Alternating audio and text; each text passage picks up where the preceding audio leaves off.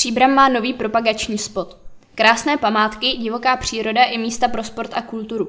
To chce město Příbram ukázat v novém propagačním spotu, který pochází z dílny filmaře Ondřeje Burdy. Ten v minulosti točil krátká videa, například pro hudební festival Antonína Dvořáka. Spot se začal připravovat na přelomu jara a léta loňského roku. Samotné natáčení se uskutečnilo v srpnu. Celkem se natočilo několik hodin materiálu. Nový minutový spot má nalákat turisty k návštěvě Příbramy. Průvodkyní ve videu je herečka Příbramského divadla Antonína Dvořáka Eliška Nejedla. Snímek bude k vidění především na sociálních sítích YouTube, Facebook a Instagram. Ve videu se objevují všechna významná místa spojená s Příbram. Svatá hora, HKO Brdy, Hornické muzeum Příbram, areál Nový rybník či divadlo Antonína Dvořáka.